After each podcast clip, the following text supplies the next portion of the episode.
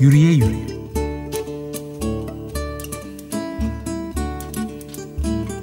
Yürümenin her türlü hali.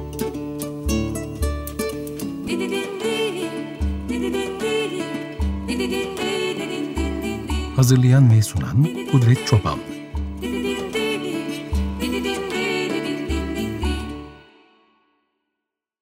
Herkese merhaba. Açık Radyo'da Yürüye Yürüye programındasınız. Ben Kudret Çobanlı.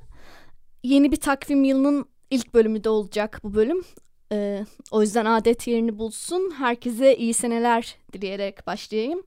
Kimsenin olduğu yerde zorla tutulmadığı ama kimsenin e, zorunda veya zorda kaldığı için yollara da düşmediği, herkesin özgürce yürüyebildiği seneler olsun. E, bugünkü bölümün konusuysa e, aşındırılan, aşılan ve aşılmaya devam edilen e, bazı yollar olacak ki belki ümit var bir başlangıçta olur yeni bir sene için. E, Türkiye'de Cumhuriyet tarihinde gerçekleşmiş kolektif hak arama ve protesto yürüyüşlerinden bazılarına bakacağız bugün birlikte. E, malumunuz geride bıraktığımız sene Cumhuriyet'in 100. yılıydı ve bu vesileyle birçok etkinlik düzenlendi, birçok kıymetli yayın yapıldı. Bu da yürüye yürüye de Türkiye topraklarının köklü mücadele geleneğinde önemli bir yer tutan kolektif yürüyüşlerin 100 yılını hatırladığımız bir bölüm olsun. E, fakat şunun altını çizmek isterim. E, yarım saatlik bir sürede belki çok kısa değinebileceğimiz bu yürüyüşlerin tarihsel önemine dair kapsamlı bir anlatı sunmak mümkün olmayacak. E, yine de yürümekle ilgili bir programda olmamızdan yola çıkarak iki meseleyi biraz kurcalayabiliriz belki. E, birincisi e, yürümek gibi bedensel bir eylem başkalarıyla birlikte gerçekleştirilen bir direnişe, kolektif e, eyleme dönüşürken başka neler oluyor? E, bu yürüyüşleri yapanlar neler düşündü, neler hissetti gibi bir soru. E, ikinci meselemiz ise e, yürüyüşlerin mekanla ilişkisi olsun. E, bu yürüyüşlerin kenti ve daha yolları bir kamusal olarak nasıl kamusal alan olarak özür dilerim nasıl dönüştürdüğüne hatta belki inşa ettiğine de bakmaya çalışalım bir yandan. E, buralar aslında daha büyük meseleleri de bir parça kapı aralayabilir. Oralara çıkan patikaları inşa etmeye de mümkün kılabilir. E, zira biliyoruz ki işçi sınıfının oluşum süreçlerine ve mücadelelerine, ister kimlik taleplerine, isterse toplumsal hareketlerin uzun tarihinde duyguların, arzuların ve hatta hayal edilenlerin de bir önemi var. E, dünyada da Türkiye'de de işçi sınıfının oluşumuna, başka mücadele tarihlerine bu eksenlerden de bakan bir dolu çok önemli çalışma yapıldı, yapılmakta. E, tabii burada duygu süreçlerinden, benzeri kavramlardan, kültürden bahsederken e, zaten bunların da tarihsel ve toplumsal ilişkilerin maddiliğinde şekillenen şeyler olduğunu unutmamamız gerekiyor. İşte tam da bu noktadan e, kolektif yürüme eylemlerini e, bire, yani bu bireysel ve bedensel bir deneyimi alıp bu deneyimlerin tek tek toplamından daha büyük bir şeylere, ortak bir anlayış ve arayışa dönüştüren, duygu ile pratik hatta praksis arasındaki ilişkiyi kuran e, eyleme biçimi olarak karşımıza çıkıyor yürüme eylemleri. E, ki bu durumu çok güzel ifade edenlerden bir tanesi Marksist tarihçi Eric Hobsbawm'dur.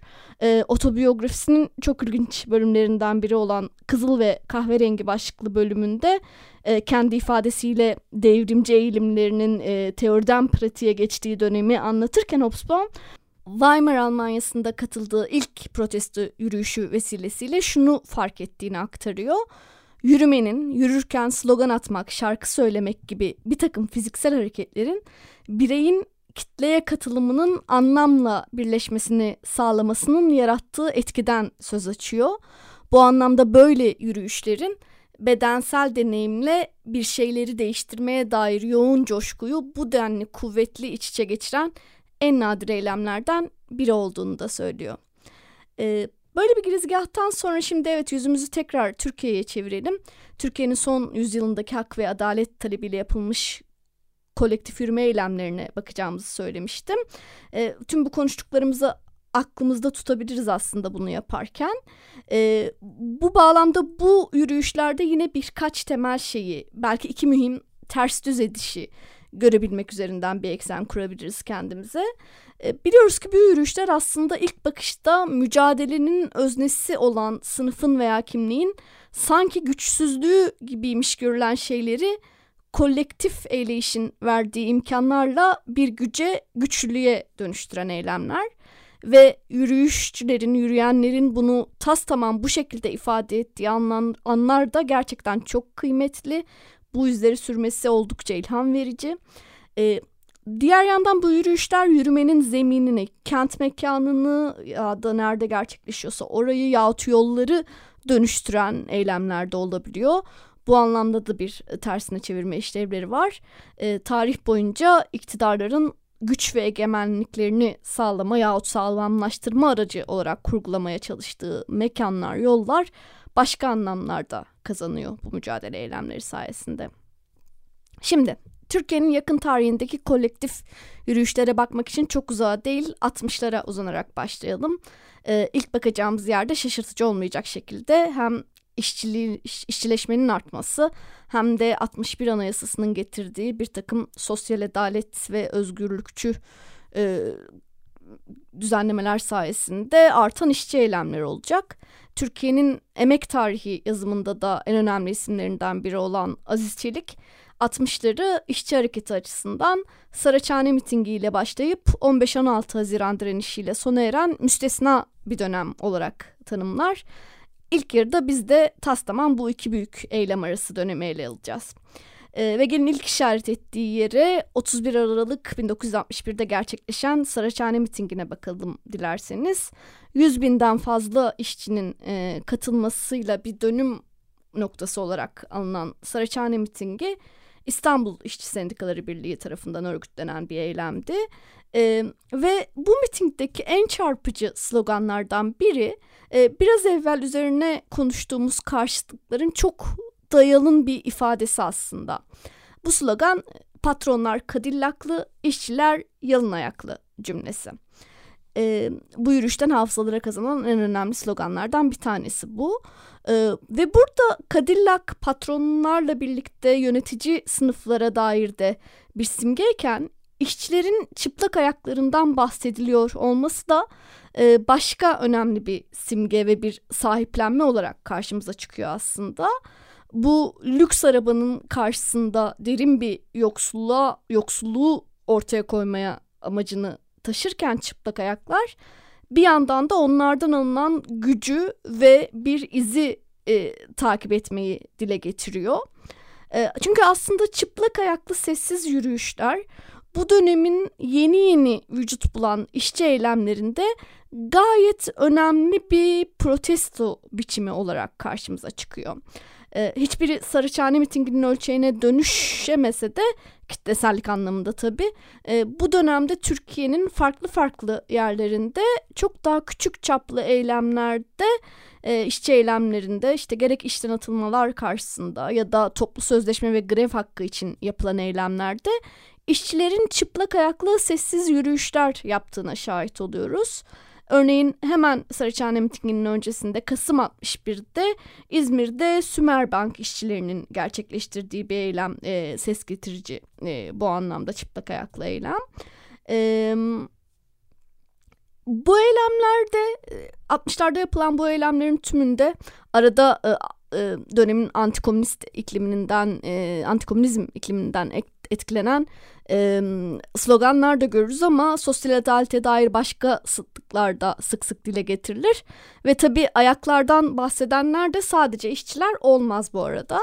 E, 27 Mayıs darbesinin İstanbul Belediye Başkanı başkanlığına ve valiliğine atadığı General Refik Turga Sarıkçhane mitingine giden süreçte bir yandan ayaklar yürüyeceği yerde başlar düşünmeli. Yürüyüşle bir şey elde edilmez çalışmak gerekir diye işçilere ne yapmaları gerektiğini. Bir yandan da boş cadde bulup yürüsünler. Maksat yürüyüş yapmaksa Yıldız'dan Levent'e doğru yürüyüş yapsınlar diye nerede de yürüyüş yapmaları gerektiğini tavsiye etmekten geri duramıyor.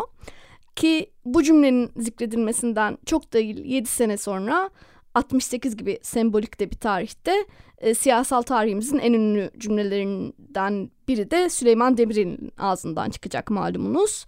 E, yollar yürümekle aşınmaz dediğinde e, bir yandan 60'lı yılların gayet canlı sosyal hareketlerini değersizleştirmeye çalışırken Demirel bir yandan da bunların karşısında devlet şiddetinin sertleşeceğini de giderek sertleşeceğini de ifade ediyordu. Biz yine de muktedirlere çok kulak asmadan kendi yolumuza devam edelim.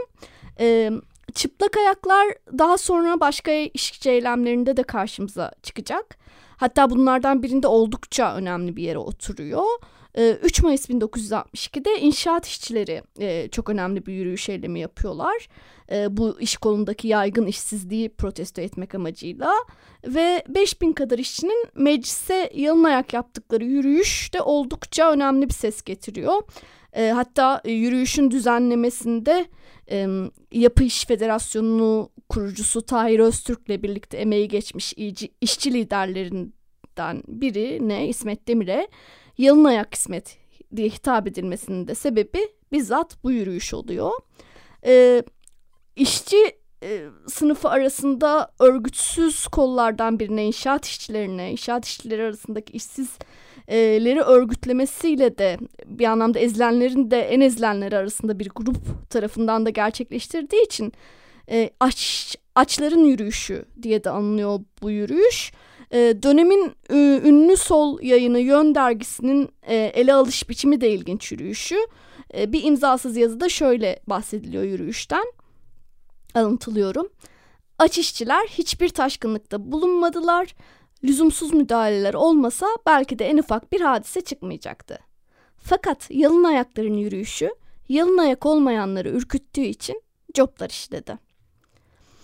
Ankara'dan çok uzaklaşmadan başka bir yalın ayaklı yürüyüşe gideceğiz. Biraz ileriye sarıp ama gidilen menzil bu sefer bayağı bir uzayacak. Bir uzun yürüyüşten Türkiye'nin ilk kitlesel uzun yürüyüşünden bahsedeceğiz. Ee, 1966 yılında işten çıkarılan Çorum Belediye işçileri tarafından önce Ankara'ya sonra buradan İstanbul'a gerçekleştirilen e, toplamda 34 gün ve 730 kilometre süren bir yürüyüş bu. E, ilk varış noktası olan Ankara'da da sadece meclise değil Anıtkabir'e de çıplak ayaklarla yürünüyor. Ve işçilerin talepleri karşılanmayınca rota İstanbul'a da e, çevriliyor. Aslında buradan sonra da yola devam edeceklerini Türkiye'ye, tüm Türkiye'ye yayacaklarını e, yürüyüşü söylüyor işçiler. Fakat hem Türkiye için de önemli bir etki elde ediyor yürüyüş. Hem de e, yani eylemcilerin geçtiği yerlerde halktan destek e, alıyor. Hatta işçileri e, işten atan belediye başkanıyla aynı partiden yani Adalet Partisi'nden bazı milletvekilleri bile yürüyüşçüleri haklı bulduklarını açıklıyorlar. E, uluslararası düzlemde de görünürlük kazanıyor ve işçiler yürüyüşü bazı önemli kazanımlarla Taksim'de Atatürk anıtına çelenk bırakarak sonlandırıyorlar. E, 60'lara e, Türkiye'nin yakın tarihine damga vurmuş yürüyüşlere bakarken elbette e, sadece işçi eylemlerini anmak çok e, eksik kalır. E, Türkiye 68'ini 68 yapan en önemli öznelerden birisi için e, öğrenci hareketleri içinde e, Kıbrıs protestolarından özel okulların kamusallaştırılmasına, oradan 6. filo eylemlerine uzanan yürüyüşlerin e, birçok kıymetli ismi mücadelenin içine çektiğini, kattığını, fikirlerini, duygularını ve eylem pratiklerini de bazen baştan başa değiştirdiğini biliyoruz. E, fakat maalesef e, bazen de devletin veya faşist grupların saldırılarında yitirilen cenazelere de dönüştü bu yürüyüşler. E, bu yürüyüşleri tek tek ismen anamayacak olsam da aflarına da sığınarak içerisinde yer almış herkesi selamlamış olayım bu vesileyle. Tam bu noktada durup bir şarkı molası alalım. Türkiye'nin uzun direnişler tarihi müzikal hafızamıza da e, gayet güzel yansıyor. Bizzat bahsettiğimiz yürüyüşler için yapılmış şarkılar, marşlar, ağıtlar var. E, fakat bu bölüm için bunlardan hangisini seçsem e, diğerine haksızlık ettiğim düşüncesinden alamadım kendimi ve sonunda aslında buradaki yürüyüşlerin hepsini en azından anlamsal e, olarak içine alabilecek bir şiirin yardımına başvurmakta buldum çareyi. E, dostumuz başlarının yanında duymaktan dem vuran bir tane şiirden. Nazım Hikmet şiirlerini çok şahane bestelerle birleştiren bir gruptan Yürüyen Merdivenden yine böyle bir beste gelecek. Yürümek. Yürüyoruz ama arkamızda ne kadar insan olduğunu bilmiyoruz. Biz dağın yukarısına doğru çıktığımızda arkaya dönüp baktığımda bir şehri gördüm. Yani şehir geliyordu. Korkunç bir şey ya. Ya insan gözyaşlarını da tutamıyor. Gerçekten çok ağladı. On binler büyüdü. Saatler geçtikçe yüz binlere dönüştü. Yürürken e, ayakları e, patlayanlar, ayakları vuranlar oldu. E, şimdi onlar e, ayakkabılarını çıkartıp ellerine aldıklarında e, yan ayak gidiyorlar, gitmeye başladılar. O arada yol kenarlarında çapa yapan köylü kadınları vardı. Köylü kadınları kendi ayakkabılarını çıkartıp yoldan geçen o yan ayaklı krevcik annelere verdi, krevcik kadınlarımıza verdi. E, ölüm duygusunun aşıldığı tek alan kavga yeridir sözü. Tamam mı? Gerçekten o ruhu yakalıyorsunuz. Benim çocuğuma bırakabileceğim o en büyük eserdir. Hala çocuklarıma anlatırken bizim diyelim o gurur duyuyor. Yürüyüş gerçekten bütün yönleriyle gelecekte neler olacağına dair, nasıl insanlardan ve nasıl bir e, ilişkiler içinde kurulacağının küçük ama çok önemli bir modeli olmuştur. Cezaevinde bulunan o dönemin siyasi mahkumları açısından ise her umudun tükendiği, her çarenin artık bir biçimde yok edildiği, izleniminin verildiği bir anda madencilerin bunu da kıracak bir biçimde tarih sahnesine çıkmış olmalarıydı. Tekrar merhaba. Kaldığımız yerden devam ederken Emek Hareketi'nin iki çok önemli yürüyüşünü 15-16 Haziran'ı ve Büyük Madenci yürüyüşünü anmadan e, geçmeyeceğiz elbette. E, bu iki eylemi eylemcilerin gözünden dinlemeye dair tabii çok daha şanslıyız. Çok daha fazla tanıklık kayda geçirilmiş ve geçirilmeye devam ediliyor. E, kronolojik sırayı biraz bükerek 15-16 Haziran'ı daha sonra dönmek üzere e, bu bölümün başında Ocak 1991'deki Büyük Madenci yürüyüşünden dinlediğimiz tanıklıklara sözü getirmek istiyorum. E, yönetmen Metin Kaya var olsun e, 100 bin kişiydiler isimli belgeselinde kayda almış bu tanıklıkları. Ben de içlerinden yürüyüşün farklı aşamalarını yansıtmasına gayret göstererek seçmeye çalıştım dinlediğiniz kısımları. Şemsi Denizler'in yürüyeceğiz dediği andan geri dönüş kararının etkisine e, farklı anları ve bugün yürüyüşün sadece yürüyenler tarafından değil başkaları tarafından hatırlanış biçimlerini de yansıtabilmiştir umarım bu seçki.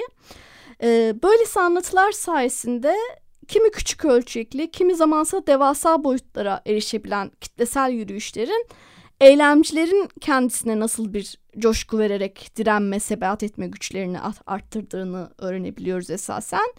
E, adına ister sınıf bilinci diyelim ister e, hak arama mücadelesine duyulan inanç diyelim. Bunları perçinleyen, perçinleyen sayısız an yaratmasından bahsediyor özneler. Ee, bir yandan da yürüyüşçülerden başkalarının da erişen etkilerini de duyabiliyoruz tanıklıklar sayesinde. Ee, dinlediğiniz bölümde e, örneğin e, Aydın Çubukçu'nun çok uzun süredir tutuklu bulunan 80 darbesinin e, yumruğunu vurarak bir parça hareketsiz kıldığı siyasal alanda e, ki tutuklulardan biri olarak Aydın Çubukçu'nun sesinden madenci yürüyüşünün siyasi mahkumlar açısından ne anlama geldiğini duyuyoruz. Çok değerli bir tanıklık bu açıdan ve başka başka e, anlatılarda da e, geçilen güzergahlardaki halkın e, dayanışma pratiklerine bazen ayakkabı bazen sıcak bir banyo paylaşmalarına dair anlatılar da bir o kadar kıymetli. Buradan 15-16 Haziran direnişine e, geri dönelim. Buna dair de tanıklıklar getirmek isterdim ama e, en azından bir kaynaktan bahsedeyim burada. E, TÜSTA ve Birleşik Metal İş tarafından yayına hazırlanan Derinden Gelen Kökler kitabı bu iki uzun güne dair, tarihimizin bu iki uzun gününe dair de çok sayıda tanıklığı kapsıyor. Ee, bir büyük hadise olarak 15-16 Haziran'ın Türkiye yakın tarihinde ne kadar önemli bir yere oturduğunu zaten biliyoruz.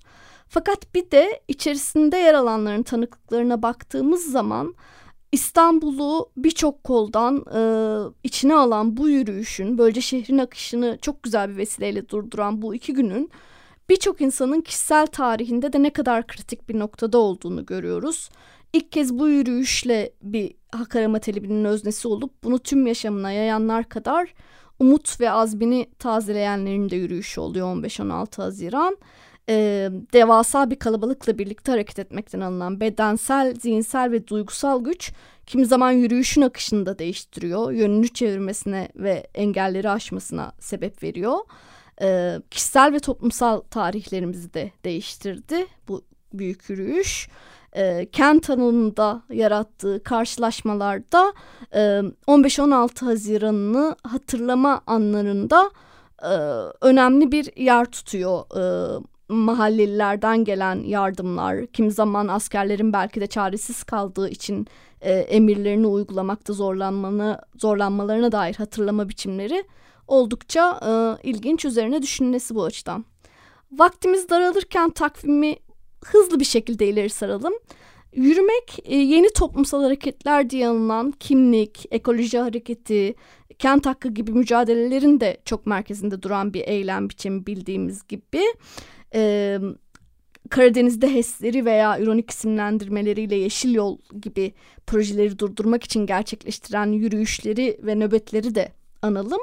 Fakat bir de bu yeni toplumsal hareketler e, hareketler içerisinde kolektif yürüyüşlerin biraz biçimini de değiştiren eylemleri hatırlamak istiyorum ki bir tanesinin bir tanesi hafızamızda oldukça taze.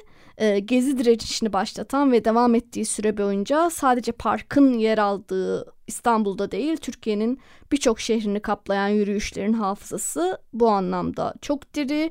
Maruz kaldığımız korkunç polis şiddetiyle birlikte Gezi'yi adeta her gün gelip geçtiğimiz meydanları yolları çeviriverdiği karnaval, karnaval havasıyla da hatırlıyoruz bol bol. Ee, ki aslında bu eylem biçimi başkaldırıyı, kolektif bir başkaldırıyı bir tür kutlamaya da çeviren, kamusal alanı bu şekilde de geri almayı talep eden e, eylem biçimleri e, kadın hareketinin ve LGBT artı hareketinin eylemlerinden de çok tanıdık. Bu noktada toplumsal değişim ve yürümek ilişkisine çok kafa yoran isimlerden birini Rebecca Solnit'i de anlayayım müsaadenizle. Kendisi her daim karnavallar, festivaller ve protesto yürüyüşleri arasında tarihsel bir bağ kuruyor. Ve işte Türkiye'nin 2000'li yıllarına damga vuran yürüyüş eylemlerinde de bu tarihselliği bu, yürüyüşler, bu yürüyüşlerin adeta her anında görüyoruz. Bunlardan birinden bilhassa bahsetmek istiyorum burada.